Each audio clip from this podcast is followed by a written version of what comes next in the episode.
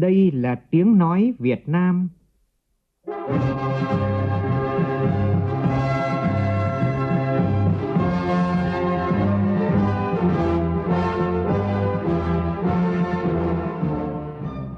là tiếng nói Việt Nam, phát thanh từ Hà Nội, thủ đô nước Cộng hòa xã hội chủ nghĩa Việt Nam.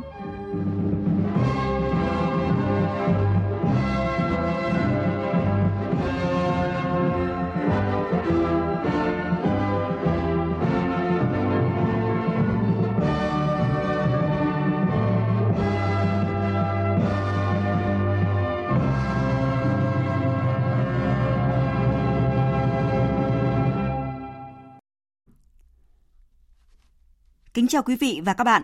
Mời quý vị và các bạn nghe chương trình Thời sự chiều của Đài Tiếng Nói Việt Nam. Chương trình có những nội dung chính sau đây.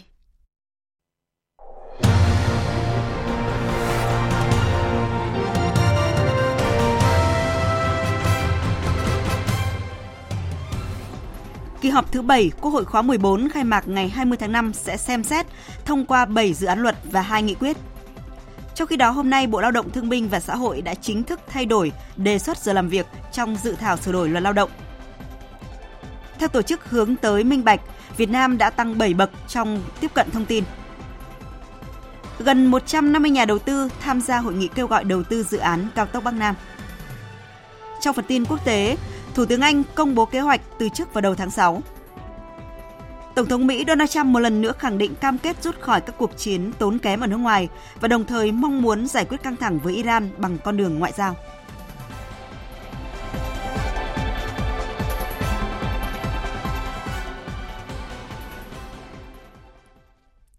Sau đây là tin chi tiết.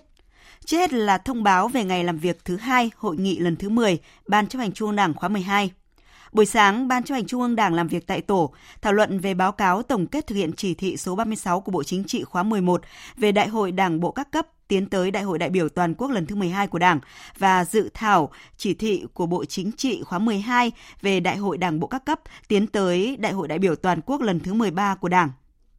Bộ Chính trị họp xem xét cho ý kiến về các báo cáo tiếp thu, giải trình ý kiến thảo luận của Trung ương về đề cương báo cáo chính trị, đề cương báo cáo 10 năm thực hiện cương lĩnh 2011 và đề cương báo cáo tổng kết thực hiện chiến lược phát triển kinh tế xã hội 10 năm 2011-2020, xây dựng chiến lược phát triển kinh tế xã hội 10 năm 2021-2030 và báo cáo tình hình kinh tế xã hội 5 năm 2016-2020, kế hoạch phát triển kinh tế xã hội 5 năm 2021 2021-2025, đề cương báo cáo tổng kết công tác xây dựng Đảng và thi hành điều lệ Đảng. Thưa quý vị và các bạn, nhân kỷ niệm 129 năm ngày sinh Chủ tịch Hồ Chí Minh, 50 năm thực hiện di trúc của người, vào sáng nay tại Hà Nội, Đảng ủy khối các cơ quan trung ương tổ chức hội nghị đánh giá 3 năm thực hiện chỉ thị số 05 của Bộ Chính trị về đẩy mạnh học tập và làm theo tư tưởng, đạo đức, phong cách Hồ Chí Minh. Tin của phóng viên Nguyễn Hằng. Báo cáo tại hội nghị cho thấy, trong 3 năm qua, Đảng ủy khối đã bám sát các văn bản chỉ đạo của Bộ Chính trị, Ban Bí thư và các văn bản hướng dẫn của Ban tuyên giáo Trung ương để cụ thể hóa sớm triển khai thực hiện chỉ thị 05. Qua đó tạo được những chuyển biến tích cực trong toàn đảng bộ, tạo được sức lan tỏa trong cán bộ đảng viên, công chức, viên chức, người lao động – việc học tập quán triệt và tuyên truyền chỉ thị 05 và các chuyên đề hàng năm được thực hiện nghiêm túc, hiệu quả, trực tiếp đến toàn thể cán bộ đảng viên, công chức, viên chức và người lao động nhằm nâng cao nhận thức, ý thức, thực hiện việc nêu gương theo tư tưởng đạo đức phong cách Hồ Chí Minh. Cùng với đó, Đảng ủy khối đã thực hiện 4 nội dung đột phá trong học tập và làm theo tư tưởng đạo đức phong cách Hồ Chí Minh và triển khai tích cực bằng những công việc, phần việc cụ thể, đồng thời triển khai thực hiện chỉ thị số 05 gắn với việc thực hiện nghị quyết Trung ương 4 khóa 12 và các quy định về nêu gương của cán bộ đảng viên, từ đó góp phần ngăn chặn đẩy lùi sự suy thoái về tư tưởng chính trị, đạo đức, lối sống, những biểu hiện tự diễn biến, tự chuyển hóa trong nội bộ, đẩy mạnh phòng chống tham nhũng lãng phí, quan liêu. Phát biểu tại hội nghị, đồng chí Đỗ Ngọc An, Phó Bí thư Đảng ủy khối các cơ quan trung ương nêu rõ. Việc học tập làm theo tư tưởng đạo đức phong cách Hồ Chí Minh, cấp ủy Đảng, bí thư cấp ủy các cấp coi trọng công tác kiểm điểm tự phê bình và phê bình gắn với trách nhiệm nêu gương của người đứng đầu, tăng cường kiểm tra, giám sát tổ chức đảng và cán bộ đảng viên là lãnh đạo quản lý ở các cấp, mở rộng dân chủ trong sinh hoạt đảng. Tham luận của các đại biểu tại hội nghị cho rằng trong thời gian tới, các cấp ủy trong đảng bộ tiếp tục tập trung đẩy mạnh công tác tuyên truyền chỉ thị số 05 thường xuyên, liên tục hiệu quả, tiếp tục thực hiện 4 nội dung đột phá gắn với thực hiện chỉ thị 05 với các nghị quyết hội nghị Trung ương khóa 12, tiếp tục bổ sung hoàn thiện chuẩn mực đạo đức gắn với giả soát bổ sung theo quy định của Trung ương về trách nhiệm nêu gương, tiếp tục đẩy mạnh công tác tuyên truyền gương tập thể cá nhân có nhiều thành tích trong học tập làm theo tư tưởng đạo đức phong cách Hồ Chí Minh. Cũng tại hội nghị sáng nay, Đảng ủy khối các cơ quan trung ương đã tặng bằng khen cho 46 tập thể và 34 cá nhân có thành tích xuất sắc trong học tập và làm theo tư tưởng đạo đức phong cách Hồ Chí Minh. Cũng tại Hà Nội vào sáng nay, Học viện Chính trị Bộ Quốc phòng đã tổ chức hội nghị, hội thảo Di trúc của Chủ tịch Hồ Chí Minh, giá trị tư tưởng và ý nghĩa hiện thực. Hội thảo hướng tới kỷ niệm 129 năm ngày sinh Chủ tịch Hồ Chí Minh. Phóng viên Nguyên Nhung đưa tin. Các tham luận đã tập trung làm rõ 50 năm qua kể từ ngày bản di trúc của Chủ tịch Hồ Chí Minh lần đầu tiên được công bố, cho tới nay những giá trị tư tưởng, lý luận và thực tiễn của văn kiện quý giá này vẫn còn nguyên giá trị khẳng định di trúc của bác là văn kiện lịch sử vô giá, chứa đựng những nội dung sâu sắc, phong phú, bao quát trên nhiều lĩnh vực cơ bản của cách mạng Việt Nam. Trong đó, nội dung xây dựng văn hóa Đảng là một nội dung đặc sắc, điểm nhấn của di trúc. Trung tá Phó giáo sư tiến sĩ Nguyễn Đình Bắc, chủ nhiệm bộ môn khoa triết học Mark Lenin, Học viện Chính trị Bộ Quốc phòng nêu rõ: Trong tư tưởng Hồ Chí Minh nói chung và trong bản di trúc nói riêng, tự phê bình và phê bình không chỉ được xem là nguyên tắc là quy luật phát triển của Đảng mà đã được nâng lên tầm văn hóa tự phê bình và phê bình. Các tham luận cũng khẳng định di trúc của bác không chỉ là tâm nguyện, tình cảm, ý chí, niềm tin, trách nhiệm của Chủ tịch Hồ Chí Minh với Tổ quốc, với nhân dân và sự nghiệp cách mạng, mà còn là kim chỉ nam cho sự nghiệp cách mạng giải phóng dân tộc và đặc biệt trong công cuộc xây dựng đất nước trong 50 năm qua và trong giai đoạn hiện nay, đồng thời cũng chỉ ra những bài học và đề xuất những vấn đề cần tiếp tục giải quyết, trong đó nhấn mạnh tới việc cần có những chính sách mới trong thực hiện di trúc của bác. Cụ thể về nội dung quan tâm tới thế hệ trẻ, chính sách đãi ngộ nhân tài, Đại tá Phó giáo sư tiến sĩ Lê Xuân Thủy, Phó chủ nhiệm khoa chủ nghĩa xã hội khoa học, Học viện Chính trị Bộ Quốc phòng đề nghị.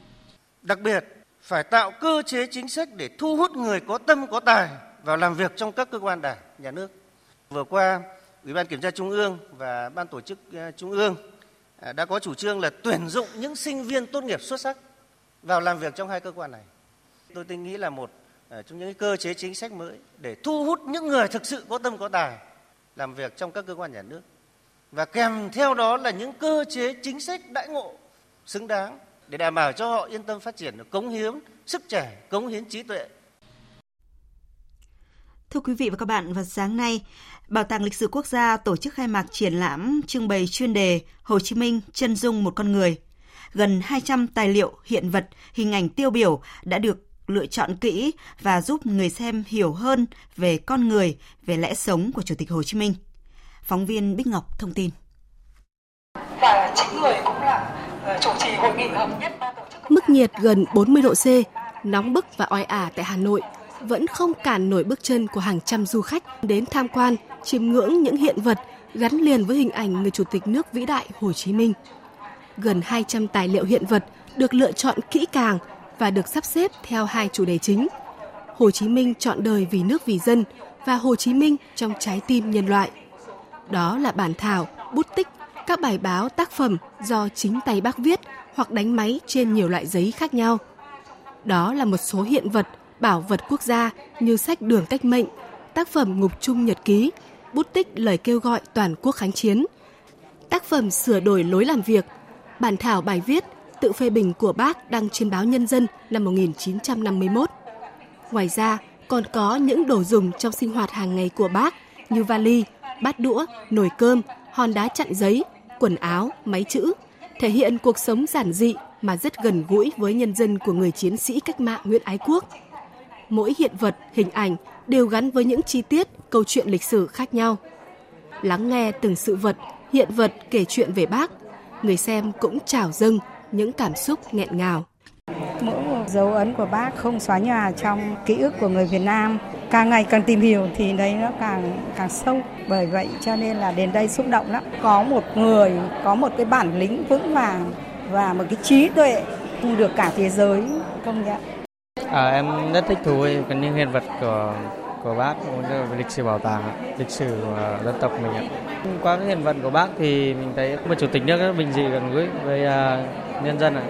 Trưng bày được tổ chức từ hôm nay đến hết tháng 8 năm 2019. Thời sự tiếng nói Việt Nam Thông tin nhanh Bình luận sâu Tương tác đa chiều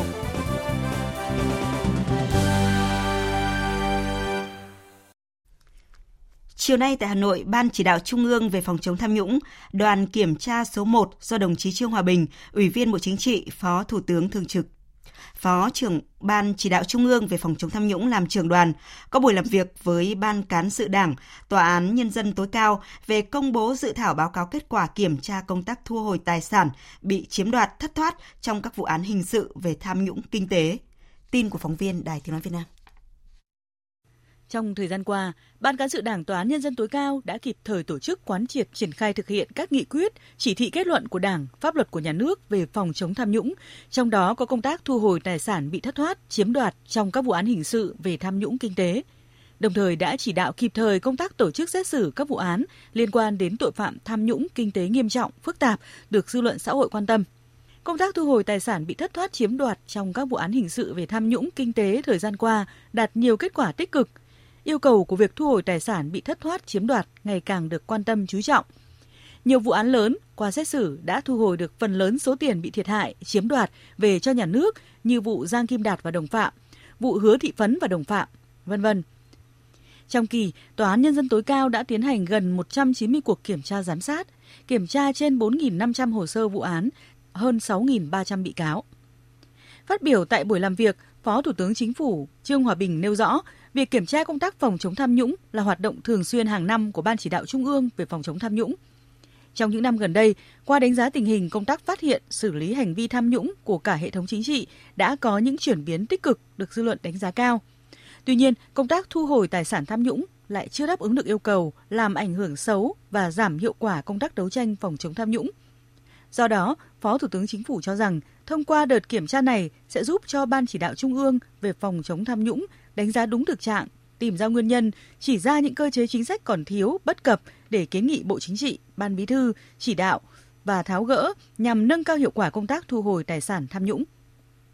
Phó Thủ tướng Trương Hòa Bình nhấn mạnh, đối với những vụ án lớn đặc biệt nghiêm trọng về tham nhũng, Ban cán sự Đảng, Tòa án Nhân dân tối cao cần tiếp tục nghiên cứu để có ý kiến chính thức kiến nghị với Ban chỉ đạo Trung ương về phòng chống tham nhũng, Quốc hội và Chính phủ. Phó Thủ tướng Trương Hòa Bình nêu rõ. À, sau khi báo cáo chính thức của đoàn được ban hành, thì ban cán sự đảng tạo nên nhân dân tối cao cần có kế hoạch để triển khai thực hiện có hiệu quả các cái kiến nghị của đoàn, nhất là những cái kiến nghị của đoàn liên quan đến trách nhiệm hướng dẫn công tác xét xử liên quan đến thu hồi tài sản tham nhũng sớm nghiên cứu trả lời một số kiến nghị của cơ quan thi hành án dân sự tạo điều kiện sớm nhất để đưa việc thi hành phần bản án quyết định đã có hiệu lực pháp luật liên quan đến thu hồi tài sản tham nhũng. Chiều nay tại Hà Nội, Văn phòng Quốc hội tổ chức họp báo thông tin về kỳ họp thứ 7, Quốc hội khóa 14 sẽ khai mạc vào sáng ngày 20 tháng 5. Theo chương trình dự kiến, tại kỳ họp này Quốc hội sẽ làm việc trong thời gian 20 ngày. Phản ánh của nhóm phóng viên Thành Trung và Lại Hoa. Tại buổi họp báo, nhiều câu hỏi của phóng viên liên quan những điểm đổi mới đáng chú ý, việc thay đổi trong hình thức chất vấn. Tổng thư ký, chủ nhiệm Văn phòng Quốc hội Nguyễn Hạnh Phúc cho biết, theo quy định của Luật hoạt động giám sát của Quốc hội và Hội đồng nhân dân thì kỳ họp giữa nhiệm kỳ và cuối nhiệm kỳ của Quốc hội mới chất vấn theo nhóm vấn đề, mời tất cả các thành viên của chính phủ trả lời. Do đó, tại các kỳ họp khác thì chất vấn theo thông lệ trên cơ sở bức xúc của thực tiễn và Quốc hội sẽ chọn 4 đến 5 vấn đề liên quan đến thành viên chính phủ nào thì thành viên đó sẽ trả lời. Sau đó, Quốc hội sẽ ra nghị quyết để cuối nhiệm kỳ sẽ chất vấn lại. Thông tin về việc tại kỳ họp lần này, Quốc hội có ra nghị quyết để xử lý tình hình vi phạm giao thông diễn ra nghiêm trọng trong thời gian gần đây hay không? Tổng thư ký, chủ nhiệm Văn phòng Quốc hội Nguyễn Hạnh Phúc cho biết. Thực ra đối với ờ, Việt Nam chúng ta thì cái việc mà luật ờ, những cái việc mà vi phạm tội phạm các hình thành phạt ấy, thì nó nằm ở trong luật bộ luật hình sự. Thế còn cái việc mà hành vi và sự hành chính thì lập trong luật sự hành chính chứ và hoặc và các luật chuyên ngành. Vì thế trong luật phòng chống rượu bia này nó không quy định luật này. Tuy nhiên trước tình trên thì tại phiên họp 34 của Ủy ban Thường vụ Quốc hội cũng đề nghị tại kỳ họp này Quốc hội nên có một cái nghị quyết và có một hình thức nào đó để mà quy định về việc tăng thường tăng mức này lên và hình thức này có thể là một nghị quyết riêng mà có thể nghị quyết chung. Thì tới đây Quốc hội sẽ bàn cái việc, cái việc này để có hình thức nào đó để mà xử lý ngay được, trước mắt là trên ngay được cái việc mà tình hình mà mà lái xe uống rượu bia trong quá trình lái xe. Trả lời câu hỏi của phóng viên về việc Quốc hội sẽ thảo luận và sửa đổi những dự án luật nào khi hiệp định đối tác toàn diện và tiến bộ xuyên Thái Bình Dương CPTPP có hiệu lực với Việt Nam, ông Hoàng Thanh Tùng, Phó chủ nhiệm Văn phòng Quốc hội cho biết. Quốc hội sẽ thảo luận, xem xét và thông qua theo ờ, trình tự rút gọn và thông qua ngay tại kỳ họp thứ bảy một cái dự án luật là luật sửa đổi bổ sung một số điều của luật kinh doanh bảo hiểm và uh, sở hữu trí tuệ. Đây là hai trong số một số luật bộ luật mà nghị quyết 72 của Quốc hội phê chuẩn hiệp định CPTP đã đặt yêu cầu là cần phải sớm giả soát, nghiên cứu để đề xuất sửa đổi bổ sung. Dạ, và tại kỳ họp này thì Quốc hội sẽ sửa hai cái luật đó để đáp ứng yêu cầu là thực hiện những cam kết mà đã có hiệu lực đối với Việt Nam. Tại buổi họp báo, Tổng thư ký Quốc hội Nguyễn Hạnh Phúc cũng cho biết, kỳ họp lần này Quốc hội sẽ ứng dụng phần mềm điện tử để cung cấp tài liệu, thông tin cho các đại biểu một cách thuận lợi nhất. Đại biểu chỉ cần một cái máy điện thoại thông minh là có thể tiếp nhận được thông tin. Do kỳ họp này mới được thử nghiệm nên vẫn chưa bỏ việc cung cấp thông tin, tài liệu bản giấy. Sau khi họp, đại biểu sẽ đánh giá và kiến nghị cần hoàn thiện như thế nào. Sau đó sẽ có sự điều chỉnh trong kỳ họp sau. Đây là một trong những giải pháp góp phần thúc đẩy quá trình thực hiện Quốc hội điện tử. Sau gần 20 ngày công bố tờ trình dự thảo sửa đổi luật lao động năm 2012 và tiếp thu ý kiến đóng góp của dư luận xã hội vào các vấn đề như điều chỉnh tuổi nghỉ hưu, tăng khung giờ làm việc và thống nhất giờ làm việc trong cả nước, bổ sung ngày nghỉ lễ, tổ chức của người lao động tại các cơ sở, không nghỉ bù dịp Tết Nguyên đán. Và hôm nay thì Bộ Lao động Thương binh và Xã hội đã có điều chỉnh về đề xuất liên quan tới giờ làm việc trong cả nước trước khi trình Quốc hội tại kỳ họp lần thứ 7. Tin của phóng viên Hà Nam. Cụ thể, phương án 1 trong phiên bản mới về dự thảo tờ trình luật lao động sửa đổi đã được sửa lại như sau. Giao chính phủ quy định thống nhất thời điểm bắt đầu và kết thúc thời gian làm việc của các cơ quan hành chính trên cả nước. Đối với cơ quan nhà nước cấp trung ương và các đô thị lớn là từ 8 giờ 30 phút đến 17 giờ 30 phút, nghỉ trưa 60 phút, trừ những đơn vị hoặc bộ phận phải thường trực 24 trên 24 giờ để đảm bảo liên thông công việc hoặc trực tiếp giải quyết công việc với người dân. Đối với cơ quan nhà nước ở địa phương thì thống nhất giờ làm việc mùa hè và mùa đông theo điều kiện địa lý. Ngoài ra, phiên bản mới về dự thảo tờ trình luật lao động sửa đổi vẫn giữ nguyên phương án 2 như ở phiên bản cũ, được công bố vào ngày 28 tháng 4 là giữ nguyên quy định giờ làm việc như hiện hành. Thời gian làm việc không được quy định trong Bộ luật Lao động mà được quy định tại các văn bản hành chính đối với các bộ do Thủ tướng quyết định, đối với Ủy ban nhân dân và các cơ quan chuyên môn thuộc Ủy ban do Chủ tịch Ủy ban nhân dân tỉnh quyết định. Để đất nước phát triển và tranh thủ những vận hội mới thì không thể không tăng cường tiềm lực khoa học công nghệ của đất nước. Và khoa học công nghệ chính là con đường duy nhất để Việt Nam vượt lên. Đây là khẳng định của Phó Thủ tướng Vũ Đức Đam tại lễ trao giải thưởng Trần Đại Nghĩa 2019 được tổ chức vào sáng nay tại Hà Nội. Tin của phóng viên Tạ Lan.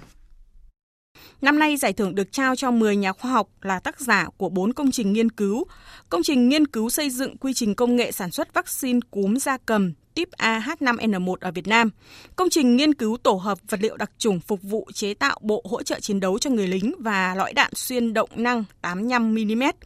Công trình nghiên cứu và phát triển công nghệ xử lý chất thải nguy hại trong công nghiệp và y tế và công trình nghiên cứu chọn tạo giống lúa phục vụ đồng bằng sông Cửu Long.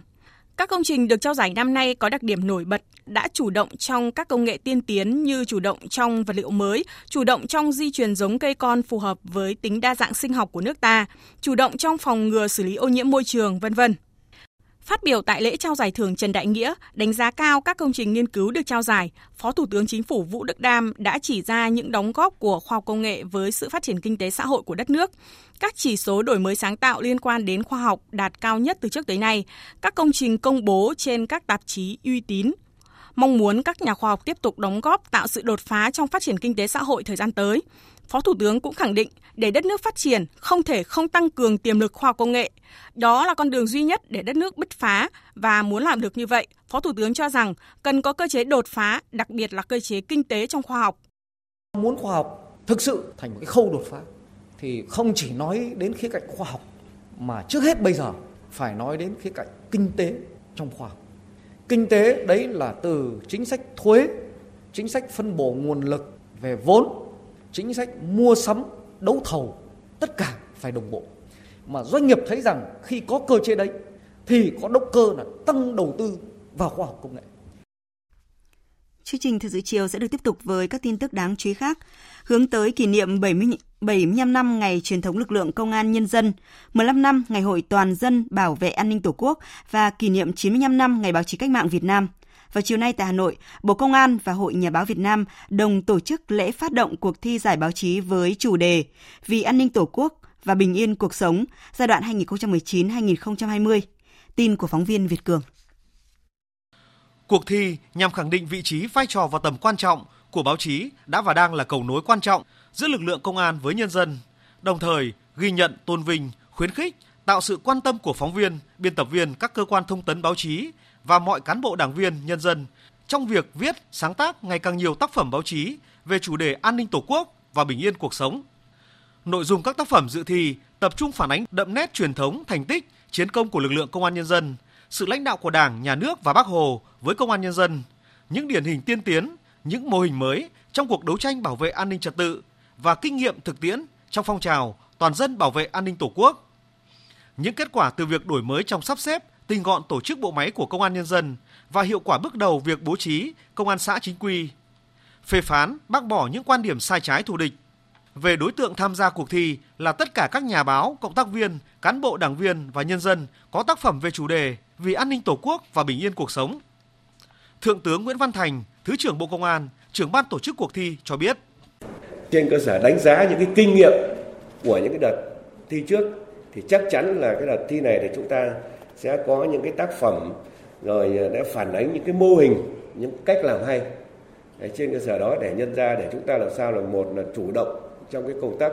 phòng ngừa phòng chống tội phạm đảm bảo bình yên xây dựng những hình ảnh đẹp của người công an nhân dân sự hỗ trợ tích cực của quần chúng nhân dân rồi các tổ chức xã hội các lực lượng khác nữa để làm sao mà thành cái thế trận để chúng ta là đảm bảo được cái an ninh nhân dân và đảm bảo các chỉ số an ninh an toàn trong cái bối cảnh toàn cầu hóa và chủ định hội nhập quốc tế ngày nay. Phát biểu tại buổi phát động, Phó Chủ tịch Thường trực Hội Nhà báo Việt Nam Hồ Quang Lợi nêu rõ, bảo vệ an ninh Tổ quốc, giữ vững ổn định chính trị, trật tự an toàn xã hội là nhiệm vụ có tầm quan trọng chiến lược và là đòi hỏi cấp bách trong tình hình hiện nay. Bình yên xã hội, bình yên trong mỗi nếp nhà đang trở thành một tiêu chí trong xã hội văn minh, là mong muốn, là khát vọng của mỗi người. Vì vậy, giải báo chí vì an ninh Tổ quốc và bình yên cuộc sống sẽ góp phần quan trọng trong công cuộc bảo vệ an ninh Tổ quốc, xây dựng và phát triển đất nước. Thời gian nhận tác phẩm dự thi từ ngày 20 tháng 5 năm 2019 đến ngày 19 tháng 7 năm 2020. Lễ công bố và trao giải cuộc thi dự kiến diễn ra vào tháng 8 năm 2020. Thưa quý vị và các bạn, vào tối nay tại huyện A Lưới, tỉnh Thừa Thiên Huế, hơn 600 nghệ sĩ, diễn viên, vận động viên quần chúng là đồng bào các dân tộc thiểu số của năm tỉnh là Quảng Trị, Thừa Thiên Huế, Quảng Nam, Quảng Ngãi, Con Tum và bốn đoàn nghệ thuật quần chúng của nước bạn Lào cùng hội ngộ tại lễ khai mạc Ngày hội giao lưu văn hóa, thể thao và du lịch các dân tộc thiểu số các tỉnh vùng biên giới Việt Nam Lào, khu vực miền Trung Tây Nguyên năm 2019. Chương trình do Bộ Văn hóa, Thể thao và Du lịch phối hợp với Ủy ban nhân dân tỉnh Thừa Thiên Huế tổ chức. Tin của phóng viên Hoài Nam. Ông Chaichana Chathavong, đoàn nghệ thuật quần chúng tỉnh Savanakhet, Lào cho biết, trong suốt chiều dài lịch sử và đã qua các cuộc kháng chiến, các dân tộc Việt Nam, Lào đoàn kết một lòng, từng tắt đất ngọn cây, núi rừng của Trường Sơn hùng vĩ mãi mãi thấm sâu tình nghĩa sắc son, cao cả giữa hai dân tộc. Hôm nay, các thành viên của đoàn được gặp nhau, giao lưu với các nghệ sĩ, diễn viên của đoàn nghệ thuật các tỉnh miền Trung Tây Nguyên của Việt Nam tại huyện A Lưới, đúng vào dịp kỷ niệm 60 năm ngày mở đường Trường Sơn, đường Hồ Chí Minh, thật ý nghĩa ดีใจและภาคภูมิใจหลายที่ได้มาแสดง Tham gia chương trình lần này, đoàn nghệ thuật quần chúng tỉnh Savanakhet mang đến nét tinh hoa nhất của dân tộc mình. Đó là các làn điệu dân ca trang phục truyền thống. Đêm nay chúng tôi sẽ biểu diễn hết mình để phục vụ công chúng Việt Nam. Tôi nghĩ đây là chương trình rất có ý nghĩa. ในงานพบปะแลกเปลี่ยน Với chủ đề đoàn kết hữu nghị và phát triển, Ngày hội giao lưu văn hóa, thể thao và du lịch các dân tộc thiểu số các tỉnh biên giới Việt Nam, Lào, khu vực miền Trung Tây Nguyên năm 2019 góp phần quảng bá với bạn bè trong nước và quốc tế tiềm năng, thế mạnh phát triển văn hóa, thể thao, du lịch và di sản các dân tộc trong công cuộc đổi mới, hội nhập và phát triển, đồng thời tôn vinh bản sắc văn hóa các dân tộc. Bà Nguyễn Thị Hải Nhung, vụ trưởng vụ văn hóa dân tộc, Bộ Văn hóa Thể thao và Du lịch cho rằng đây là dịp các cấp các ngành và đồng bào các dân tộc khu vực nâng cao nhận thức, trách nhiệm trong việc xây dựng và phát triển bản sắc văn hóa dân tộc, gắn công tác phát triển văn hóa thể thao và du lịch với những mục tiêu kinh tế xã hội theo nghị quyết đại hội đại biểu toàn quốc lần thứ 12 của Đảng đã đề ra. Hai nước Việt Nam Lào đồng bào có chung những cái nét văn hóa về dân ca, dân vũ, dân nhạc. Thì trong cái ngày hội này thì sẽ có 5 tỉnh à, của Việt Nam và cũng có 4 tỉnh à, nước bạn à, cũng sẽ tham gia về cái bảo tồn bản sắc văn hóa dân tộc thì trong những năm qua thì bộ cũng rất là quan tâm và đặc biệt là văn hóa phi vật thể thì bộ cũng đã tổ chức những cái lớp ờ, tập huấn ờ, truyền dạy văn hóa phi vật thể cho đồng bào các dân tộc của các tỉnh thì thông qua cái lớp ờ, truyền dạy dân ca, dân vũ này, đồng bào chính là những cái nghệ nhân sẽ truyền dạy văn hóa phi vật thể cho con cháu của mình. Ngày hội giao lưu văn hóa thể thao và du lịch các dân tộc, thiểu số các tỉnh, vùng biên giới Việt Nam, Lào, khu vực miền Trung Tây Nguyên năm 2019 diễn ra từ ngày 17 đến ngày 19 tháng 5. Thời sự VOV nhanh, tin cậy, hấp dẫn. Việt Nam đã tăng 7 hạng trong tiếp cận thông tin. Mới đây, tổ chức hướng tới minh bạch cơ quan đầu mối quốc gia của tổ chức minh bạch quốc tế tại Việt Nam và Trung tâm Pháp luật và Dân chủ Canada đã hợp tác giả soát khung Ờ, khuôn khổ pháp luật về quyền tiếp cận thông tin của Việt Nam. Và theo công bố thì kết quả khảo sát tháng 4 của năm nay, luật tiếp cận thông tin của Việt Nam đã tăng 7 bậc so với tháng 9 năm ngoái. Phóng viên Bảo Ngọc đưa tin. Theo các đại biểu, trong lĩnh vực nông nghiệp hiện nay, đầu tư theo hình thức hợp tác công tư PPP là một trong những giải pháp lâu dài thu hút đầu tư vào ngành. Trong đó tập trung vào phát triển sản xuất theo chuỗi giá trị tăng cường đầu tư vào chế biến sâu để tăng giá trị gia tăng, tính cạnh tranh và an toàn thực phẩm cho các sản phẩm nông lâm thủy sản. Đánh giá của đối tác phát triển nông nghiệp bền vững tại Việt Nam cho thấy cần có kế hoạch dài hạn với sự cam kết tham gia cả hai phía công tư trong đầu tư các dự án vào nông nghiệp. Trong kết nối và hợp tác, cần chú trọng đến các cơ chế chính sách tăng tính kết nối của các doanh nghiệp trong nước cũng như sự phối hợp của các bộ ngành liên quan trong hỗ trợ các hoạt động PPP bà Marion Martinez, đối tác phát triển nông nghiệp bền vững Việt Nam, giám đốc điều hành IARA Việt Nam cho biết. Trên cơ sở đánh giá các mô hình để nhân rộng,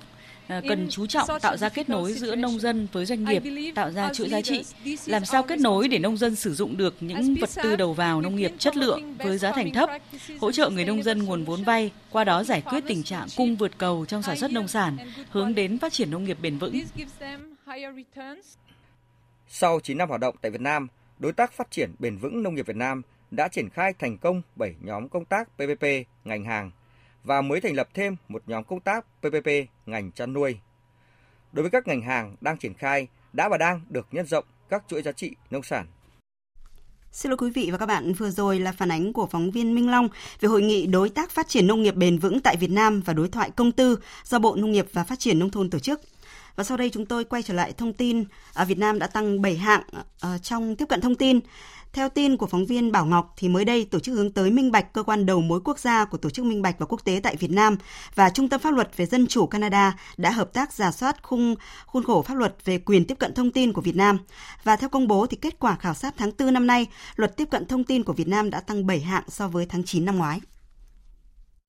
Cụ thể, tháng 4 năm 2019, Việt Nam đạt 76 trên 150 điểm, xếp hạng 78 trên tổng số 123 quốc gia đã ban hành luật về quyền tiếp cận thông tin. Trong khi khảo sát tháng 9 năm 2018, Việt Nam đạt 69 trên 150 điểm. Việc cải thiện điểm số và thứ hạng của Việt Nam một phần xuất phát từ việc chính phủ đã ban hành Nghị định số 13, làm rõ một số quy định về tuyên truyền, phổ biến quyền tiếp cận thông tin theo Luật Tiếp cận Thông tin năm 2016. Mặt khác, tổ chức hướng tới minh bạch đã hỗ trợ Trung tâm Pháp luật và Dân chủ ra soát bổ sung một số quy định liên quan trực tiếp đến vấn đề bảo vệ quyền tiếp cận thông tin.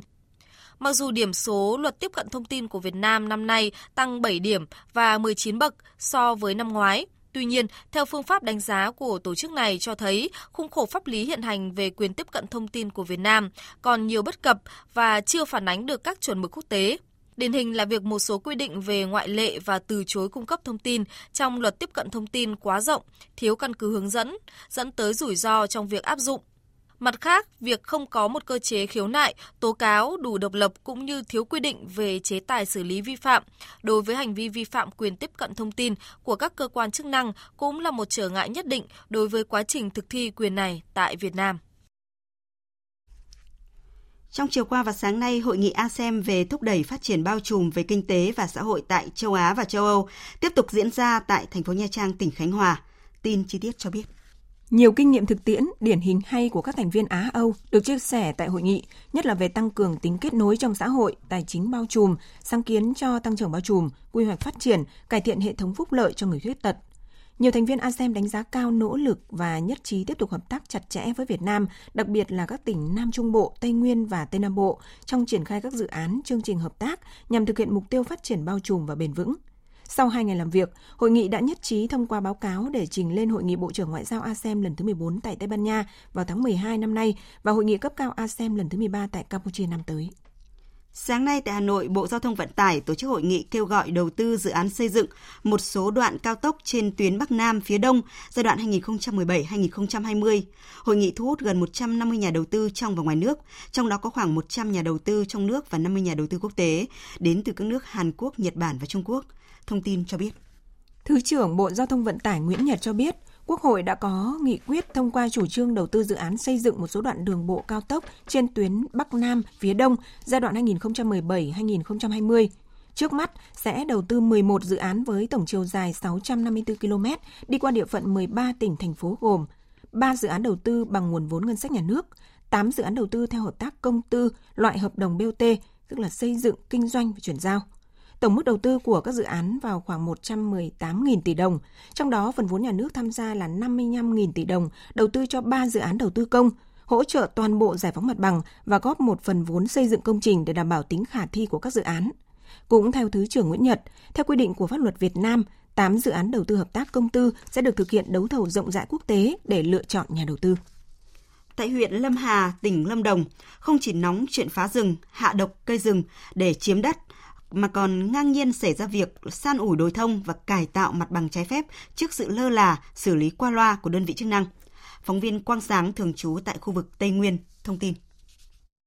Tại tiểu khu 292 thuộc xã Tăng Thanh, huyện Lâm Hà, tỉnh Lâm Đồng, nơi Thủ tướng Chính phủ đang chỉ đạo điều tra xử lý vụ hơn 10 hecta rừng thông bị hạ độc chết đứng. Trong ngày 3 tháng 4 vừa qua, một đối tượng thuê máy múc vào san gạt trái phép hơn 13.000 m2 đất lâm nghiệp Tuy việc này được xã Tăng Thanh lập biên bản xử phạt hành chính cả chủ phương tiện lẫn người đứng ra thuê, song chỉ hai ngày sau đó, việc này lại tái diễn mà không gặp bất kỳ sự cản trở nào. Vụ việc tương tự cũng xảy ra tại xã Gia Lâm của huyện Lâm Hà. Ngày 1 tháng 5, xã có bắt quả tang một đối tượng thuê máy múc sang gạt đất rừng tại khoảnh 2, tiểu khu 274 và lập biên bản đình chỉ, tạm giữ phương tiện. Nhưng lấy lý do không có phương tiện đưa máy múc về trụ sở, nên xã đã giao cho chính người vi phạm quản lý. Để rồi sau đó người này tiếp tục việc múc đất, công khai lấn chiếm đất rừng. Ở huyện Lâm Hà, việc sang ủi đồi thông trái phép còn diễn ra công khai vì được Ủy ban Nhân dân xã ký giấy cho phép. Khu đồi thông rộng lớn thuộc tiểu khu 263B, sâu trụ sở công ty trách nhiệm hữu hạn vật liệu xây dựng Nghiêm Hà, ở thôn 2 xã Mê Linh, huyện Lâm Hà, đã bị xẻ nửa và múc rỗng, lấy đất chở đi bán. Hậu quả, nơi đây đã bị tạo thành vực ta luy đất cao hơn 10 mét, đồi thông có thể sạt lở bất kể lúc nào. Những trụ điện cao thế gần đó bị trơ phần móng bởi đất xung quanh đã bị gặm sạch. Để chứng minh việc san ủi là hợp pháp, bà Lê Thị Hà, Phó Giám đốc công ty Nghiêm Hà, đưa ra một đơn xin dọn dẹp khuôn viên công ty, có chữ ký và xác nhận của ông Đào Xuân Dũng, Chủ tịch Ủy ban Nhân dân xã Mê Linh, nhưng chưa đóng dấu đỏ. Trước khi chị làm thì chị không có xin là chị sẽ chị dọn dẹp thôi. Còn bên xã thì người ta cũng có chấp nhận thì à, hôm nay chị Vân đi xin thì anh Dũng anh ký rồi nhưng mà cái người, người mà người ta cầm dấu ấy là hôm nay người ta đi huyện mà chưa có đóng được cái dấu. Điều đáng nói, chỉ 10 phút sau đó con dấu đỏ của Ủy ban Nhân dân xã Mê Linh đã được đóng bổ sung ngay trong tờ đơn khi nhân viên bà Hà đã chạy lên xã. Nói về thẩm quyền của mình trong việc ký giấy cho phép công ty này sang ủi đồi thông, múc đất đi bán, ông Đào Xuân Dũng, Chủ tịch Ủy ban Nhân dân xã Mê Linh lý giải rằng mình chỉ đồng ý cho phép múc đất dọn dẹp ta luy nhưng phải đảm bảo hành lang bảo vệ rừng theo quy định cách hành lang từ 8 đến 10 mét. Tôi ghi là cho dọn vệ sinh mà không được chuyển đất đi mà chỉ lạng vét cách về rừng 8 đến 10 mét. Mình có giám sát kiểm tra vừa rồi xử lý một cái biên bản phạt 3 triệu đó. Cấm tuyệt đối không được múc xác vào trong mà chỉ dọn vệ sinh xung quanh thôi. Từ những vụ việc này cho thấy, công tác quản lý bảo vệ rừng và đất lâm nghiệp của huyện Lâm Hà, tỉnh Lâm Đồng còn tồn tại nhiều bất cập. Việc xử lý thiếu kiên quyết là một trong những nguyên nhân khiến nạn phá rừng chiếm đất sang ủi đất rừng trái phép càng trở nên nóng bỏng và khó kiểm soát. Hôm nay, Ủy ban Nhân dân huyện Châu Thành, tỉnh Hậu Giang vừa có quyết định công bố dịch bệnh tả lợn châu Phi trên địa bàn xã Đông Thạnh và xã Đông Phú. Phóng viên Tấn Phong, thường trú tại khu vực đồng bằng sông Cửu Long đưa tin. Ủy ban Nhân dân huyện Châu Thành đã công bố dịch bệnh tại ấp Thạnh Thới, xã Đông Thạnh từ ngày 14 tháng 5 năm 2019 và tại ấp Phú Hòa, xã Đông Phú từ ngày 15 tháng 5 năm 2019. Các vùng dịch trên địa bàn huyện được xác định gồm vùng bị dịch bệnh uy hiếp trong phạm vi 3 km xung quanh ổ dịch gồm các xã Phú An, Phú Hữu, thị trấn Máy Dầm và thị trấn Ngã Sáu, dùng đệm trong phạm vi 10 km xung quanh ổ dịch gồm xã Đông Phước A, Trước đó, như Đài Tiếng Nói Việt Nam đã thông tin, qua gửi mẫu bệnh phẩm đi xét nghiệm, ngành chức năng xác định đàn heo của hộ ông Đặng Văn Na ở ấp Thạnh Thới, xã Đông Thành, huyện Châu Thành và đàn heo của ông Nguyễn Thành Linh ở ấp Phú Hòa, xã Đông Phú, huyện Châu Thành bị bệnh dịch tả heo châu Phi. Địa phương đã phối hợp với các ngành chức năng tiến hành tiêu độc khử trùng và tiêu hủy toàn bộ 110 con heo bị nhiễm bệnh của hai hộ chăn nuôi này. Ông Nguyễn Văn Tùng, Phó Chủ tịch Ủy ban Nhân dân huyện Châu Thành, tỉnh Hậu Giang cho biết, cùng với việc công bố dịch huyện Châu Thành cũng đang triển khai đồng bộ các biện pháp phòng chống bệnh dịch tả heo châu Phi theo đúng kế hoạch hành động ứng phó khẩn cấp với dịch bệnh này của huyện. Địa phương theo hướng dẫn của ngành chăn nuôi thú y thì tiêu độc khử trùng, rồi à, cấm biển báo dùng dịch, triển khai quán triệt cho các lực lượng kiểm soát các dùng dịch, đặc biệt là các đoàn mổ trên địa bàn, rồi khuyến cáo người dân tiêu độc khử trùng để bảo vệ đàn lợn còn lại cũng vào hôm nay, Ủy ban Nhân dân thành phố Việt Trì, tỉnh Phú Thọ đã công bố dịch bệnh tà lợn châu Phi xuất hiện trên địa bàn xã Trương Vương và đây là địa phương đầu tiên của tỉnh Phú Thọ công bố dịch. Thưa quý vị và các bạn, còn tại Hà Nội, mặc dù đã thực hiện quyết liệt các biện pháp trong phòng chống dịch, nhưng mà sau gần 3 tháng xuất hiện ổ dịch đầu tiên tại phường Ngọc Thụy, quận Long Biên, thì đến nay dịch tả lợn châu Phi đã lây lan khắp 24 quận huyện chăn nuôi trên địa bàn của thành phố. Phản ánh của nhóm phóng viên Đài Tiếng Nói Việt Nam. Thông tin từ Sở Nông nghiệp và Phát triển Nông thôn Hà Nội, đến nay, dịch tả lợn châu Phi đã xảy ra ở gần 8.000 hộ tại 24 quận huyện chăn nuôi, làm mắc và tiêu hủy trên 120.000 con lợn, chiếm hơn 6% tổng đàn, với trọng lượng khoảng 8.200 tấn. Các địa phương có số lợn bị tiêu hủy lớn là huyện Sóc Sơn, Quốc Oai, Đông Anh, Phú Xuyên. Và điều đáng chú ý là một số nơi sau khi đã khống chế được dịch thì nay đã tái phát trở lại như tại phường Yên Sở, quận Hoàng Mai, xã Thạch Hòa, huyện Thạch Thất, xã Phú Thị, huyện Gia Lâm, xã Liên Phương, huyện Thường Tín, vân vân. Chạy đua phòng chống dịch tả lợn châu Phi, ngành chức năng thành phố Hà Nội đã triển khai 4 đợt tiêu độc khử trùng môi trường, cấp 272 tấn hóa chất, hơn 2.000 tấn vôi bột, 1.200 bộ test, 50 máy phun điện, 500 bộ bảo hộ phòng dịch cho các địa phương. Cùng với đó là đẩy mạnh công tác tuyên truyền cho người dân và hộ chăn nuôi về phương pháp phòng chống dịch Tại huyện Thanh Trì, nơi có đàn lợn trên 15.000 con và cơ sở giết mổ lợn tập trung tại xã Vạn Phúc, hàng ngày giết mổ khoảng 1.800 con lợn. Ủy ban nhân dân huyện Thanh Trì đang tập trung mọi biện pháp khống chế chống lây lan dịch bệnh. Bà Nguyễn Thị Tuyết Anh, Phó phòng Kinh tế huyện Thanh Trì cho biết. Đến thời điểm hiện nay thì cái việc giết mổ ở cái khu tập trung tôi vẫn đang kiểm soát rất nghiêm ngặt từ cái thăm khám rồi cái giấy tờ nguồn gốc đến khi mà giết mổ xong thì kiểm tra thân thịt lợn đóng dấu trước khi xuất bán. Trong cái quá trình kiểm dịch thì chú trọng khâu là khử trùng tiêu độc trước khi xe vào và sau khi xe ra. Theo nhận định của ngành chức năng Hà Nội, bất cập trong công tác phòng chống dịch tả lợn châu Phi hiện nay là lực lượng tham gia xử lý tiêu hủy lợn không được trang bị đầy đủ bảo hộ và chưa thực hiện chặt quy trình khử trùng phương tiện, dụng cụ khi ra vào vùng dịch. Một số địa phương chưa quản lý được hoạt động của thương lái đi thu gom lợn, trong đó có lợn ốm và đặc biệt là các hộ giết mổ nhỏ lẻ không có hệ thống xử lý nước chất thải khi thải ra môi trường – Việc tiêu hủy số lượng lớn lợn gặp khó khăn trong bố trí quỹ đất, quản lý hố trôn có nguy cơ gây ô nhiễm môi trường và không tiêu hủy lợn ngay đã làm nảy sinh lây lan bệnh tại khu vực. Đại diện Sở Nông nghiệp và Phát triển Nông thôn Hà Nội cho biết, với mục tiêu cao nhất là ngăn chặn khống chế dịch, Hà Nội luôn ưu tiên tập trung nguồn lực để các quận huyện phòng chống dịch tả lợn châu Phi. Trước diễn biến phức tạp có nguy cơ kéo dài của dịch tả lợn châu Phi, thành phố đã đề nghị chính phủ cho cơ chế để Hà Nội tăng mức hỗ trợ cho người trực tiếp tham gia phòng chống dịch bệnh. Ông Nguyễn Huy Đăng, Phó Giám đốc Sở Nông nghiệp và Phát triển Nông thôn Hà Nội cho biết. Cái cơ bản nhất là chúng ta phải làm sao tuyên truyền. Cái tuyên truyền thì cái thứ nhất là đối với trang trại trại thì họ làm tốt rồi. Nhưng vấn đề giờ là để các hộ chăn nuôi nhỏ lẻ phải nắm được cái việc chăn nuôi an toàn sinh học mà đặc điểm những cái hộ mà chăn nuôi nhỏ lẻ là rất ít quan tâm đến cái chăn nuôi an toàn sinh học không nắm được cái an toàn sinh học trong quá trình chăn nuôi Hà Nội là địa phương có tổng đàn lợn lớn với gần 2 triệu con, tức là đứng thứ hai cả nước. Nếu các quan chức năng không có giải pháp khống chế dịch, thì dịch tả lợn châu Phi sẽ tiếp tục lan rộng và tốc độ nhanh sẽ ảnh hưởng lớn đến ngành chăn nuôi và đời sống của người dân. Tiếp theo chương trình sẽ là một số thông tin thời tiết đáng chú ý. Theo Trung tâm Dự báo Khí tượng Thủy văn Quốc gia thì ngày mai nắng nóng gay gắt tiếp tục xuất hiện trên diện rộng ở Bắc Bộ và Trung Bộ, với nhiệt độ cao nhất phổ biến từ 36 đến 39 độ. Riêng khu vực Tây Bắc Bắc Bộ và vùng núi các tỉnh Trung Bộ có nơi xảy ra nắng nóng đặc biệt gay gắt, với nhiệt độ cao nhất trên 40 độ. Khu vực Hà Nội từ ngày mai cũng xuất hiện nắng nóng gai gắt trên diện rộng, với nhiệt độ cao nhất từ 37 đến 39 độ. Thời gian có nhiệt độ trên 35 độ là từ 10 giờ đến 17 giờ. Các chuyên gia khí tượng thủy văn khuyến cáo trong thời điểm nắng nóng gai gắt, người dân cần hạn chế đi ra ngoài đường để tránh bị say nắng và nếu đi ra ngoài thì nên sử dụng các dụng cụ như áo chống nắng, mũ nón rộng vành, khẩu trang, không để ánh nắng chiếu trực tiếp lên da và mắt để đảm bảo cho sức khỏe.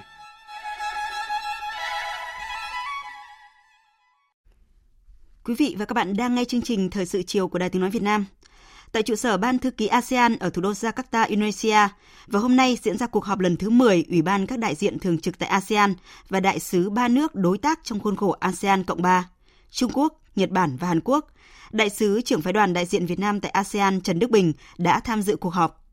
Phóng viên Hương Trà đưa tin từ Jakarta. Đến nay đã có 21 kế hoạch hành động được cơ quan chuyên ngành các nước ASEAN Cộng 3 thông qua để thực hiện 18 trên 21 khuyến nghị của nhóm tầm nhìn Đông Á 2. 223 hoạt động hợp tác trong khuôn khổ kế hoạch hành động ASEAN Cộng 3 được đưa vào thực hiện, tăng thêm 60 hoạt động kể từ tháng 10 năm 2018. 16 dự án hợp tác và hỗ trợ nâng cao năng lực cho ASEAN thuộc khuôn khổ Quỹ Hợp tác ASEAN Cộng 3 có giá trị khoảng 1,5 triệu đô la Mỹ đã và đang được triển khai ở nhiều mức độ khác nhau.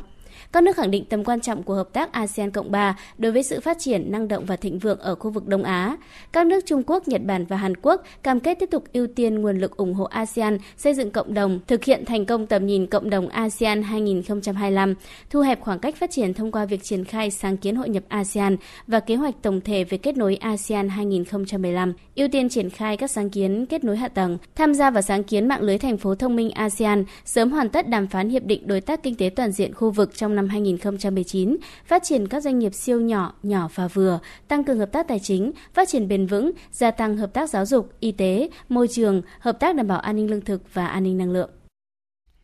Sáng nay, Đảng Nhân dân Campuchia đã tổ chức lễ phát động chiến dịch vận động bầu cử hội đồng, quận, huyện, tỉnh thành với sự tham dự của đông đảo quan chức cấp cao của Đảng cùng với hơn 3.500 người dân. Phóng viên Đài tiếng Việt Nam thường trú tại Campuchia đưa tin. Tại buổi lễ, Chủ tịch Thượng viện Campuchia Samdech Sechum cho rằng trong những năm qua, Đảng Nhân dân Campuchia đã có chiến lược lãnh đạo đúng đắn, đưa đất nước phát triển nhanh và đạt được nhiều thành tựu đáng tự hào. Với những chiến lược phát triển tứ diện và sự lãnh đạo sáng suốt của Thủ tướng Hun Sen, Campuchia đã có kế hoạch đưa hội đồng các cấp tại địa phương đóng góp nhiều hơn nữa cho sự phát triển của mỗi tỉnh thành và của cả nước trong thời gian tới. Sau lễ phát động, hàng nghìn người dân Campuchia và các đảng viên CPP đã vẫy cờ hoa đi diễu hành cổ động trên nhiều tuyến đường tại thủ đô Phnom Penh. Đảng Nhân dân Campuchia dự kiến sẽ tiến hành chiến dịch vận động bầu cử trong 8 ngày tại tất cả các tỉnh thành trên cả nước. Chiến dịch vận động bầu cử hội đồng quận huyện tỉnh thành được Ủy ban bầu cử quốc gia Campuchia cho phép các đảng đăng ký tranh cử tiến hành từ ngày 17 đến ngày 24 tháng 5 năm 2019. Tại cuộc bầu cử lần này, có 7 đảng chính trị tham gia tranh cử để giành 559 ghế hội đồng tỉnh thành và 3.555 ghế hội đồng quận huyện trên khắp đất nước Campuchia. Tổng cộng có 11.527 thành viên hội đồng xã phường sẽ đi bỏ phiếu để bầu ra lãnh đạo hội đồng cấp trên vào ngày 26 tháng 5 tới. Với thực lực và sự ủng hộ của đông đảo quần chúng nhân dân, Đảng CPP dự báo sẽ giành được quyền kiểm soát đa số ghế tại hội đồng cấp địa phương trong kỳ bầu cử sắp tới. Thủ tướng Anh Theresa May sẽ tiến hành phiên bỏ phiếu lần thứ tư đối với thỏa thuận Brexit vào đầu tháng 6 tới và sẽ công bố kế hoạch lựa chọn lãnh đạo mới cho đảng bảo thủ cầm quyền lên làm thủ tướng. Phóng viên Quang Dũng theo dõi khu vực Tây Âu đưa tin. Tương lai chính trị của nữ Thủ tướng Anh Theresa May đang dần đi đến hồi kết. Sau phiên họp kín căng thẳng trong tối ngày 16 tháng 5, bà May đã thu xếp được một thỏa thuận với các lãnh đạo đảng bảo thủ. Theo đó, chính phủ của bà May sẽ đưa bản thỏa thuận Brexit mà Anh đạt được với Liên minh châu cuối tháng 11 năm 2018 ra bỏ phiếu lần thứ tư tại Hạ viện Anh. Sau phiên bỏ phiếu dự kiến sẽ được tổ chức vào ngày 7 tháng 6. Bất chấp kết quả ra sao, bà May sẽ công bố lịch trình bầu chọn lãnh đạo mới của Đảng Bảo thủ, tức người sẽ lên nắm giữ cương vị Thủ tướng Anh thay bà. Đây được xem là canh bạc cuối cùng của bà May bởi trong 3 lần đưa ra bỏ phiếu trước đó, thỏa thuận Brexit đều bị Hạ viện Anh bác bỏ. Bản thân bà May từng nhiều lần tuyên bố nếu Hạ viện Anh thông qua thỏa thuận này, bà sẵn sàng đánh đổi bằng việc rời bỏ chiếc ghế Thủ tướng Anh. Ngay sau khi lịch trình từ chức của bà May được công bố, một loạt các chính trị gia nổi bật của Đảng Bảo thủ đã lên tiếng ứng cử vào chức lãnh đạo Đảng Bảo thủ. Trong đó có cựu Ngoại trưởng Boris Johnson, người theo đường lối Brexit cứng rắn và là nhân vật chống đối mạnh mẽ nhất với bà May trong nội bộ Đảng Bảo thủ. Trong lúc này, tiến trình Brexit vẫn đang trong tình trạng bế tắc nghiêm trọng. Các cuộc đàm phán giữa chính phủ của Đảng Bảo thủ cầm quyền và công đảng đối lập nhằm tìm giải pháp thỏa hiệp về Brexit đã diễn ra hơn một tháng qua mà không có bất cứ kết quả cụ thể nào đạt được. Sức ép đối với hai đảng bảo thủ và công đảng càng lớn hơn khi thời hạn bầu cử châu Âu ngày 23 tháng 5 đang đến rất gần, và nếu như không có đột phá nào được đưa ra, Vương quốc Anh sẽ phải tổ chức cuộc bầu cử bị xem là hoàn toàn vô nghĩa, do Vương quốc Anh chắc chắn sẽ rời khỏi Liên minh châu Âu trong thời gian tới. Ngày mai, người dân Australia sẽ đi bỏ phiếu bầu lại toàn bộ Hạ viện và hơn một nửa Thượng viện Liên bang. Đây là cuộc đua siết sao giữa liên minh cầm quyền gồm Đảng Tự do và Đảng Dân Chủ với công đảng đối lập. Mặc dù các cuộc thăm dò dư luận từ nhiều tháng trước đều cho thấy là công đảng đang giành ưu thế, song mà nhiều yếu tố đang khiến cho kết quả trở nên khó dự đoán. Phóng viên Việt Nga thường trú tại Australia đưa tin. Cuộc bầu cử diễn ra trong bối cảnh liên minh giữa Đảng Tự do và Đảng Dân tộc liên tiếp cầm quyền trong hai nhiệm kỳ, với thành tích lớn nhất là giữ vững đà tăng trưởng khiến cho Australia đạt được kỷ lục tăng trưởng liên tục trong vòng 27 năm. Tuy nhiên, tỷ lệ ủng hộ dành cho liên minh cầm quyền liên tục suy giảm từ giữa năm 2017 do người dân không hài lòng với cách điều hành của chính phủ, trong khi kinh tế phát triển không như mong đợi. Bên cạnh đó, mâu thuẫn nội bộ khiến cho Australia có tới 3 thủ tướng trong vòng 6 năm cũng làm cho nhiều cử tri Australia bất bình. Vì thực tế này mà cử tri Jonathan Blair cho rằng điều quan trọng nhất mà anh tìm kiếm trong cuộc bầu cử lần này chính là lòng tin. Tôi cho rằng đó là sự tin tưởng vào chính phủ. Đặc biệt, sau những gì diễn ra với Đảng Tự do dẫn đến việc thay đổi lãnh đạo đất nước, thì tôi cho rằng đảng này đang có vấn đề. Trong cuộc bầu cử Quốc hội Australia lần này có khoảng 4 triệu cử tri đi bỏ phiếu sớm, khiến nhiều ứng cử viên đến các địa điểm bỏ phiếu để thuyết phục cử tri trước thời điểm quyết định. Trong tình thế đang phải chịu áp lực cao vì cần phải lội ngược dòng, nên Thủ tướng Scott Morrison đã vận động tranh cử đến tối ngày cuối cùng để tận dụng mọi cơ hội thuyết phục cử tri. Khoảng cách không nhiều, chỉ hai điểm, cùng với nỗ lực hết mình của Đảng Tự do và sự tín nhiệm đối với Thủ tướng Scott Morrison luôn cao hơn so với lãnh đạo công đảng là nghị sĩ Bill Shorten, đang là các yếu tố khiến cho kết quả của cuộc bầu cử vào ngày mai chưa thể sớm dự đoán.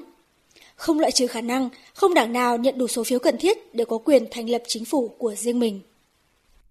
liên quan đến vấn đề tranh chấp thương mại Trung Mỹ. Và hôm nay tại buổi họp báo thường kỳ của Bộ Ngoại giao Trung Quốc, người phát ngôn Lục Khảng cho rằng là tranh chấp thương mại giữa Trung Quốc và Mỹ chỉ có thể được giải quyết với điều kiện là Mỹ phải thực hiện đúng những cam kết trước đó. Phóng viên Đài Tiếng nói Việt Nam thường trú tại Bắc Kinh, Trung Quốc đưa tin. Người phát ngôn Lục Khảng cho biết, Trung Quốc đã nhiều lần thể hiện lập trường của nước này về tranh chấp thương mại Trung Mỹ. Theo đó, về nguyên tắc, Trung Quốc luôn ủng hộ việc Trung Quốc và Mỹ tiến hành đối thoại nhằm giải quyết các bất đồng, kể cả là bất đồng thương mại hay bất cứ các bất đồng nào khác. Tuy nhiên, với những thực tế triển khai trong quá trình đàm phán giữa hai bên, Trung Quốc cho rằng nếu muốn giải quyết dứt điểm tranh chấp thương mại thì cả Trung Quốc và Mỹ đều phải thể hiện thành ý. Ông Lục hàng nói, Chúng tôi cho rằng Mỹ cần phải đảm bảo hai nguyên tắc, một là tôn trọng lẫn nhau, hai là phải thực hiện đúng những cam kết đã đưa ra. Cũng tại buổi họp báo, người phát ngôn Bộ Ngoại giao Trung Quốc cho biết, nguyên thủ hai nước vẫn thường xuyên trao đổi và giữ mối liên lạc chặt chẽ. Tuy nhiên, hiện tại Trung Quốc vẫn chưa thể tiết lộ về thời gian và địa điểm hội nghị thượng đỉnh Trung Mỹ trong thời gian tới. Quan hệ thương mại Trung Mỹ thời gian gần đây liên tục xuất hiện nhiều diễn biến mới, khiến tranh chấp giữa hai bên trở nên căng thẳng và khó lường. Sau động thái tuyên bố tăng thuế giữa hai nước thì mới đây nhất, hôm 15 tháng 5, Tổng thống Mỹ Donald Trump đã ký sắc lệnh cấm các tập đoàn của Mỹ sử dụng trang thiết bị của tập đoàn công nghệ Huawei Trung Quốc.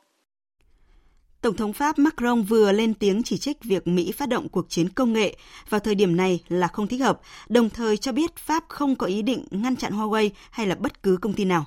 Phóng viên Quang Dũng đưa tin. Phát biểu trước báo giới khi đến tham dự triển lãm công nghệ Vivatech tại thủ đô Paris, Tổng thống Pháp Emmanuel Macron tuyên bố việc phát động một cuộc chiến công nghệ hay cuộc chiến thương mại vào thời điểm này là không thích hợp, dù là nhằm vào bất cứ nước nào. Bình luận này của ông Macron được đưa ra vào thời điểm quan hệ Mỹ-Trung Quốc đang rất căng thẳng do cuộc chiến thương mại và việc Tổng thống Mỹ Donald Trump vừa ký lệnh cấm công ty công nghệ Huawei của Trung Quốc được mua các sản phẩm công nghệ từ Mỹ. Cùng lúc với việc tuyên chiến công nghệ với Trung Quốc, trong thời gian qua các quan chức cấp cao Mỹ cũng nhiều lần thúc giục các nước đồng minh châu Âu tẩy chay Huawei và các công ty công nghệ Trung Quốc với lý do quan ngại về mặt an ninh. Tuy nhiên, các nước Đức và Anh vẫn duy trì các quan hệ chặt chẽ với phía Trung Quốc. Về phần mình, ông Macron cũng tuyên bố nước Pháp không có ý định làm theo Mỹ và mục tiêu của Pháp cũng như châu Âu không phải là ngăn chặn Huawei hay tiến hành các cuộc chiến công nghệ nào, mà là tìm ra các phương thức thích hợp để bảo vệ chủ quyền của nước Pháp và châu Âu. Giải pháp mà Tổng thống Pháp đưa ra là tăng cường hợp tác và thúc đẩy chủ nghĩa đa phương. Đồng thời, ông Macron cho rằng châu Âu sẽ nỗ lực để thiết lập các chuẩn mực hàng đầu trong hợp tác công nghệ, thay cho hai mô hình bị cho là có gắn quá nhiều với yếu tố nhà nước tại Trung Quốc hay phát triển một cách khó kiểm soát như tại Mỹ. Trong bối cảnh quan hệ Mỹ-Iran ngày một căng thẳng, Tổng thống Mỹ Donald Trump vừa khẳng định với các cố vấn cấp cao rằng ông không muốn nước Mỹ dính vào một cuộc chiến với Iran. Tuy nhiên, thì các quan chức Mỹ tiếp tục có những tuyên bố đe dọa quân sự đối với Iran nhằm bảo vệ lợi ích trong khu vực. Và Iran cũng đã đưa ra những tuyên bố cứng rắn, đẩy hai bên cuốn vào một cuộc đấu khẩu và không loại trừ một cuộc chiến tranh xảy ra. Tổng thống Mỹ vẫn muốn giữ cam kết lâu nay của ông là rút khỏi các cuộc chiến gây tốn kém ở nước ngoài. Ông muốn giải quyết căng thẳng với Iran bằng con đường ngoại giao. Vì thế, ông đã nổi giận về chuyện cấp dưới lập kế hoạch chuẩn bị chiến tranh với Iran mà không thông báo trước cho ông. Tuy nhiên, phát biểu với báo chí, người phát ngôn Nhà Trắng Sarah Sanders tuyên bố Mỹ không loại trừ khả năng sử dụng sự lựa chọn quân sự để đối phó với Iran.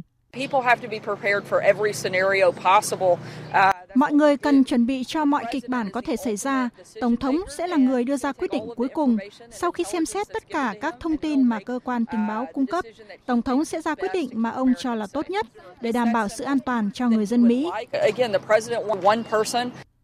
Ngoại trưởng Iran Mohammad Javad Zarif nói rằng nước này đang chứng tỏ sự kiềm chế tối đa và cáo buộc Mỹ có những hành động leo thang không thể chấp nhận, gây căng thẳng. Các chỉ huy quân đội Iran tuyên bố Iran đang cận kề một cuộc chiến toàn diện với kẻ thù. Bộ trưởng Quốc phòng Iran Amir Hatami tuyên bố quân đội đã chuẩn bị sẵn sàng đối đầu với mọi mối đe dọa ở mức độ cao nhất bên cạnh các cuộc đấu khẩu những báo cáo về việc triển khai quân sự của hai bên đang đẩy hai bên tiến gần hơn tới một cuộc chiến. Chương trình thời sự chiều sẽ được tiếp tục với trang tin thể thao.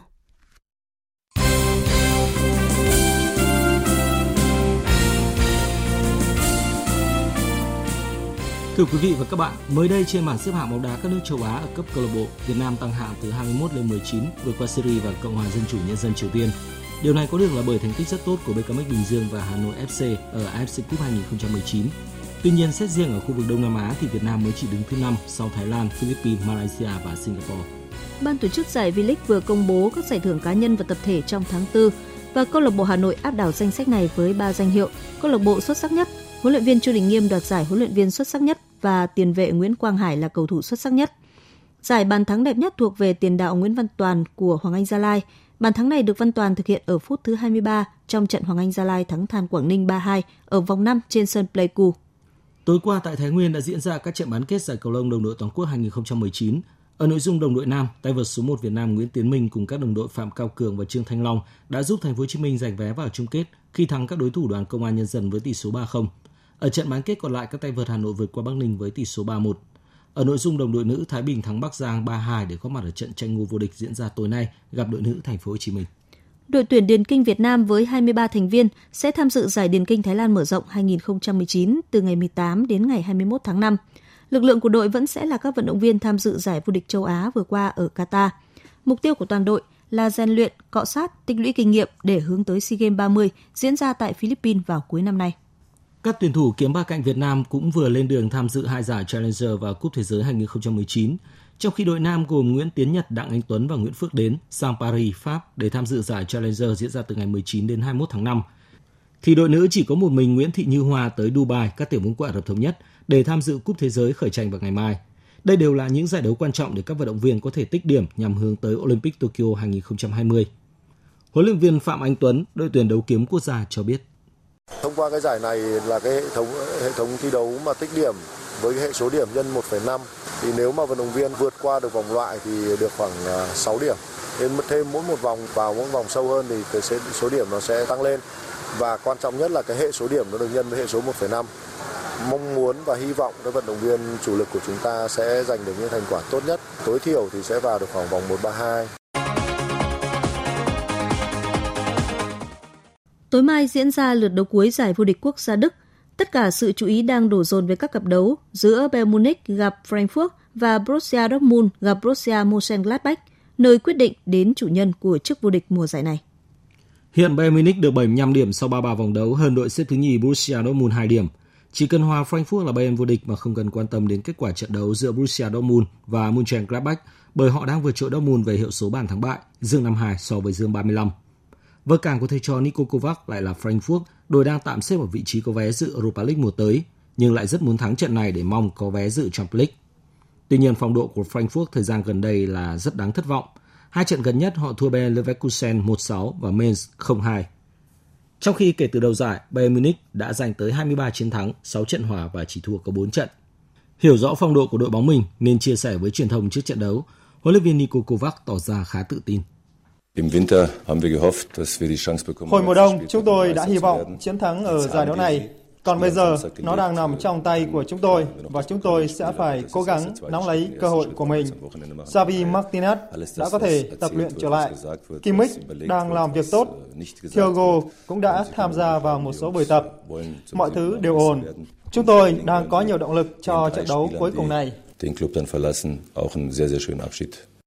Không dễ dàng như Bayern được chơi trên sân nhà lại chỉ gặp đối thủ yếu hơn. Borussia Dortmund phải đối mặt với Mönchengladbach, đội đang xếp thứ tư trên bảng xếp hạng và phải chiến đấu để đảm bảo xuất dự Champions League mùa tới.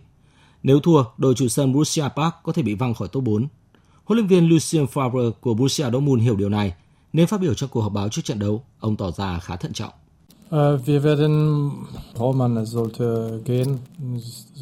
Tôi không thể nói trước về trận đấu. Bayern muốn thắng, còn chúng tôi buộc phải thắng. Chúng tôi phải thể hiện một trận đấu đỉnh cao. Nhiều đội bóng muốn giành quyền tham dự Champions League và Europa League. Một vài đội cũng phải chiến đấu để giữ suất dự cúp châu Âu, trong đó có Mönchengladbach. Vì vậy, chúng tôi cần phải tập trung và giành chiến thắng trong trận đấu này. Tất cả 9 cặp đấu của vòng 34 Bundesliga sẽ đồng loạt diễn ra vào lúc 20 giờ 30 phút tối mai theo giờ Việt Nam. Dự báo thời tiết Phía Tây Bắc Bộ ít mây, đêm không mưa, ngày nắng nóng gai gắt. Riêng khu Tây Bắc có nơi có nắng nóng đặc biệt gai gắt, gió nhẹ, nhiệt độ từ 24 đến 39 độ, riêng khu Tây Bắc có nơi trên 39 độ. Phía Đông Bắc Bộ ít mây, đêm không mưa, ngày nắng nóng gai gắt, gió Tây Nam đến Nam cấp 2, cấp 3, nhiệt độ từ 26 đến 39 độ, có nơi trên 39 độ, riêng Quảng Ninh và Hải Phòng từ 34 đến 36 độ. Các tỉnh từ Thanh Hóa đến Thừa Thiên Huế, ít mây, đêm không mưa, ngày nắng nóng gai gắt, vùng núi phía Tây có nơi nắng nóng đặc biệt gai gắt, chiều tối có mưa rào và rông vài nơi, gió Tây Nam cấp 3, trong cơn rông có khả năng xảy ra lốc, xét, mưa đá và gió giật mạnh, nhiệt độ từ 27 đến 39 độ, vùng núi phía Tây có nơi trên 40 độ. Các tỉnh ven biển từ Đà Nẵng đến Bình Thuận có mây, chiều tối và đêm có mưa rào và rông vài nơi, ngày nắng nóng, phía Bắc có nắng nóng gai gắt, gió Tây Nam cấp 2, cấp 3, trong cơn rông có khả năng xảy ra lốc, xét và gió giật mạnh, nhiệt độ từ 26 đến 37 độ, phía Bắc từ 37 đến 39 độ. Tây Nguyên có mây, chiều tối và đêm có mưa rào và rông vài nơi, ngày nắng, có nơi có nắng nóng, gió Tây Nam cấp 2, cấp 3. Trong cơn rông có khả năng xảy ra lốc, xét, mưa đá và gió giật mạnh, nhiệt độ từ 22 đến 34 độ, có nơi trên 35 độ. Nam Bộ có mây, chiều tối và đêm có mưa rào và rông vài nơi, ngày nắng, có nơi có nắng nóng, gió Tây Nam cấp 2, cấp 3. Trong cơn rông có khả năng xảy ra lốc, xét, mưa đá và gió giật mạnh, nhiệt độ từ 25 đến 35 độ, có nơi trên 35 độ. Khu vực Hà Nội ít mây, đêm không mưa, ngày nắng nóng, có nơi có nắng nóng gai gắt, gió Tây Nam đến Nam cấp 2, cấp 3, nhiệt độ từ 27 đến 39 độ, có nơi trên 39 độ. Dự báo thời tiết biển, Vịnh Bắc Bộ không mưa, tầm nhìn xa trên 10 km, gió Nam đến Tây Nam cấp 4, cấp 5, đêm có lúc cấp 6, giật cấp 7, biển động. Khu vực Bắc và giữa Biển Đông và vùng biển từ Quảng Trị đến Quảng Ngãi không mưa, tầm nhìn xa trên 10 km, gió Nam đến Tây Nam cấp 4. Khu vực quần đảo Hoàng Sa thuộc thành phố Đà Nẵng, vùng biển từ Bình Định đến Ninh Thuận và vùng biển từ Bình Thuận đến Cà Mau có mưa rào vài nơi, tầm nhìn xa trên 10 km, gió Tây Nam cấp 4, cấp 5. Khu vực Nam Biển Đông, khu vực quần đảo Trường Sa thuộc tỉnh Khánh Hòa và vùng biển từ Cà Mau đến Kiên Giang, bao gồm cả Phú Quốc, có mưa rào và rông vài nơi, tầm nhìn xa trên 10 km, gió Tây Nam cấp 3, cấp 4. Vịnh Thái Lan có mưa rào rải rác và có nơi có rông, tầm nhìn xa trên 10 km, giảm xuống từ 4 đến 10 km trong mưa, gió nhẹ. Trong cơn rông có khả năng xảy ra lốc xoáy và gió giật mạnh.